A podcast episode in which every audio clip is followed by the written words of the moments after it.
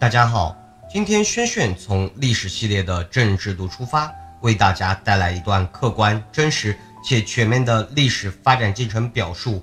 上一节我们共同学习了最早的选官制度——世卿世禄制和宰相制。这一节我们通过三省六部制和内阁制，进一步的了解历史。三省六部制算得上是一套比较完善的官职体系，起源于隋朝。在唐朝趋于完善，历朝历代都在沿用，直到清朝军机处的成立，彻底被废除。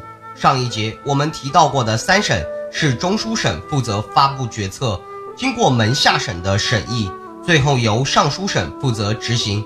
三省都掌管着国家政策的制定、审核与贯彻执行。隋朝，隋文帝设立了以三省六部制为主体的中央官僚体系。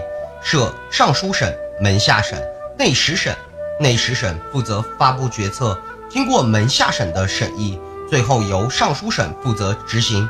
三省分管政权，相互牵制，地位同为宰相，协助皇帝处理国家行政事务。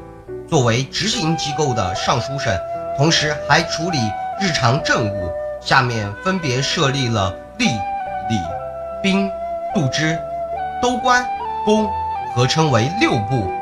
唐朝时，三省六部制进一步的发展起来，改内史省为中书省，在尚书省下设立的吏部负责官员的考核、升迁和调配，礼部负责祭祀等各种礼仪，兵部负责选用武官，管理兵籍、兵器等等，刑部负责各项刑法，工部负责各种水利和交通运输等等。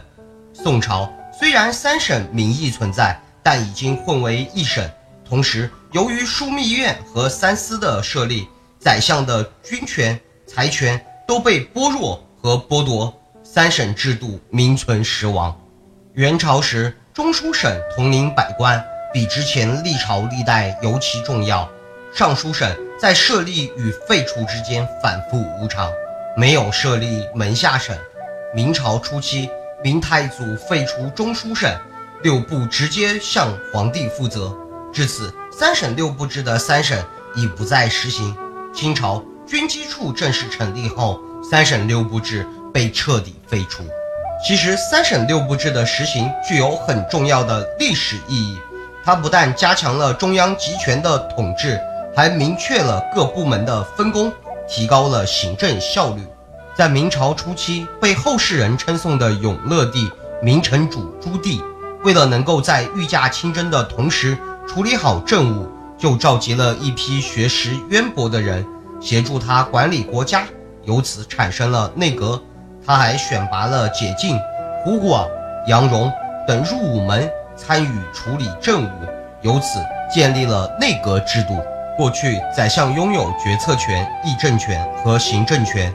明成祖成立内阁以后，把原来宰相拥有的决策权掌握在自己手中，议政权分给内阁，行政权分给六部。内阁和六部各司其职。在明朝几代皇帝的共同努力下，明朝终于形成了一套完善的内阁政务体系。清朝沿用明朝的内阁制，但清朝的军政大权掌握在议政大臣的手中，内阁职权被削弱。军机处成立后，内阁徒有虚名，从此变成了传达谕旨、发放公文的机构，直到封建王朝的灭亡。下期轩轩会从政治制度中唐朝的翰林院和明朝的特务机构厂卫延续历史的发展进程。感谢您的支持与陪伴，谢谢收听，我们下期再会。